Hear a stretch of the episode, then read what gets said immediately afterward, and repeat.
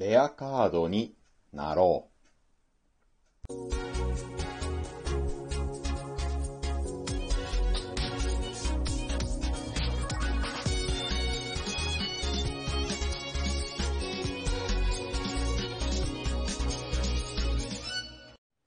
皆さん、こんにちは。ブックトーカーベンの読書シェアリングへようこそ。今回シェアするのは、藤原和弘さんの著書、藤原先生、これからの働き方について教えてください。藤原和弘さんは、1955年、昭和30年、東京と生まれ、東京大学経済学部を出てリクルートへ入社。2003年4月より東京都初の民間人校長として中学校に着任し話題となりました。今回はこの藤原先生、これからの働き方について教えてください。から私が学んだこと。1、レアカードになれ。2、みんな一緒から一人一人へ。3、ジグゾーパズルからレゴへ。この3つをシェアさせていただきます。1、レアカードになれ。レアカードというのは、ポケモンや遊戯王、その他いろいろなカードゲームで言われている高い価格がついて取引されているあのカードのことです。同じ紙に印刷されたカードなのに、どうしてレアカードは他のカードより高いのでしょうそれは、その名の通り、レアだからです。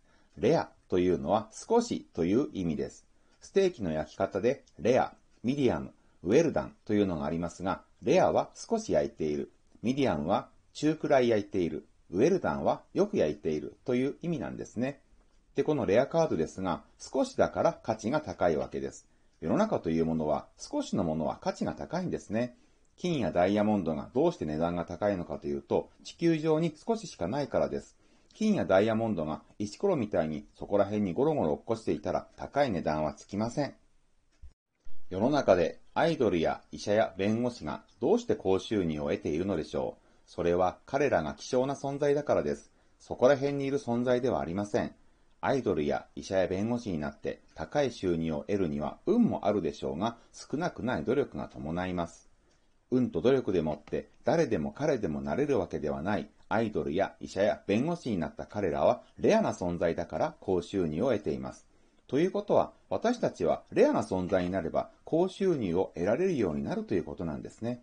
ではどうすればいいのでしょう人間は一つの分野で1万時間努力すれば一流の力を得られるそうです。100人に1人の存在になれるそうです。例えば、毎日そのことに3時間取り組めば約10年、5時間取り組めば約5年で一流になれるということなんですね。でも、ある分野だけの100人に1人ではまだまだライバルが多いです。これが別の分野でまた100人に1人の存在となったらどうでしょうそうすると 100×100 で1万人に1人の存在になります。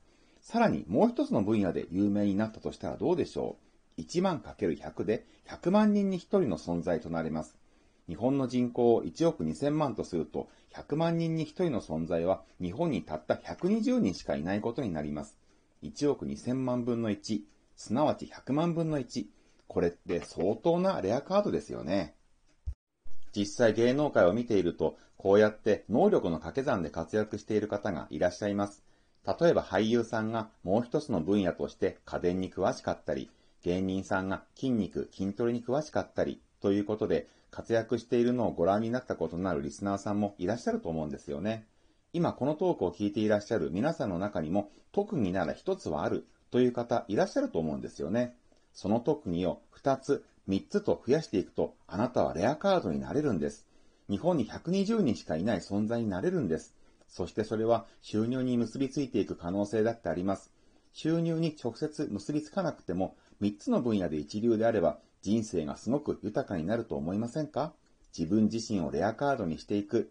そのためには一つの分野に1万時間取り組んで努力する。早速やってみましょう。2、みんな一緒から一人一人へ。私が子供だった昭和時代は歌番組が人気でした。歌謡曲と呼ばれていて、いろいろな年代、いろいろなジャンルの歌手の皆さんが同じ番組で歌っていたものです。そのうちザ・ベスト10などといって歌のランク付けを行う番組も現れました。ところがだんだんそのランク付けに異を唱える歌手の方が出始めたんですね。出演拒否を行うようになり、そのあたりからだんだん歌番組が衰退していったように感じています。衰退していったというより、ジャンルごとに細かく枝分かれしていったというのが正確でしょうか。アイドルはアイドル、演歌は演歌、ロックはロックというように番組も分野ごとになりました。今でも歌番組はありますけれど、いろいろなジャンルのいろいろな年代の歌手の方が一堂に会して歌っている歌番組は、今では年末の NHK の紅白歌合戦ぐらいではないでしょうかね。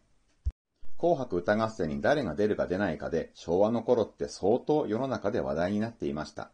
例えば、未だにシングル売上記録が破られていない歌に、457万枚のシモン・マサトさんの泳げたい焼きくんがあります。当時これだけ売れたたい焼きくんの歌手であるシモン・マサトさんを NHK 紅白歌合戦に出すのか出さないのかで当時かなり話題になっていたのを私も記憶しています。結果としては出場に至りませんでした。やはり子供向けの歌の歌手だったからというのが理由でした。今紅白歌合戦にはポケモンでも鬼滅の刃でもいろいろな子供向けの歌やアニメソング歌手がたくさん登場しています。たい焼きくんの頃を思うと覚醒の感がありますね。さて、歌番組の話に戻りますが、もう一つの番組にいろいろな歌手の方が出る時代ではないんですね。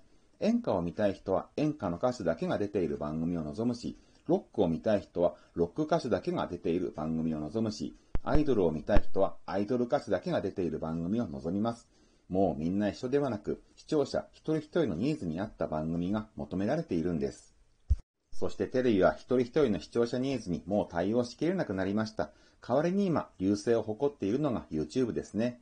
YouTube の中には興味がない人からすれば、こんなの誰が見るの？的な動画がいっぱい上げられています。ところが再生数を見ると、それが何万とか何十万とか言っている。そうすると、ちゃんとニーズがあるっていうことなんですよね。猫だけ見ていたい人はずっと猫の動画だけ見ていたいし、電車だけ見ていたい人はずっと電車の動画だけ見ていたいし、怖い話を見ていたい人はずっと怖い話だけ見ていたい。でもそういったもの、テレビでは無理です。どうしてもテレビはある程度万人向けの内容、つまりみんな一緒的なものにならざるを得ませんから、もうみんな一緒から一人一人の時代、この時代になった今、それに適応できているのは YouTube なんですね。そしてこれもまたあらゆるビジネスに言えるのかなと感じています。とにかく今はターゲットを絞りに絞ったビジネス、いわゆるニッチを狙ったビジネスが大きく成功する可能性があると言える時代ではないでしょうか。3、ジグゾーパズルからレゴへ。ジグゾーパズルって答えは一つですよね。絵が完成すればそれが答えです。でもレゴは違います。組み合わせ方でそれこそ答えは無限大。これからの世の中はジグゾーパズルではなく、レゴ的な発想、仕事の仕方でないといけません。これだという正解はないんです。名探偵コナン君だったら真実はいつも一つかもしれませんが、もうビジネスや人の生き方においてたった一つの正解というのはありません。正解ではなく、多くの人が納得する納得感を見出す時代となってきています。そして状況はどんどんアップデートされ、日進月歩どころか、秒針奮歩の時代です。常に常に変化していける力、正解主義から修正主義へ、ベストというものはもはやないんですから、常にベター、ベターを追い続けられる力が求められる時代へ。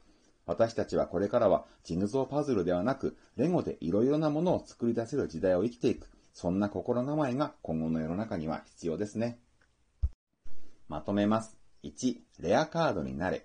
2、みんな一緒から一人一人へ。3、ジグゾーパズルからレゴへ。いかがでしたでしょうか？今回ご紹介したのはこの本、藤原先生、これからの働き方について教えてください。から私が学んだことのほんの一部です。もっとこれからの働き方について学んでみたいと思われた方、説明欄に本のリンクを貼っておきましたので、ぜひ買って読んでみてください。今回のトークが少しでも皆さんのお役に立てば幸いです。ではまた次のトークでお会いしましょう。ブックトーカーのベンでした。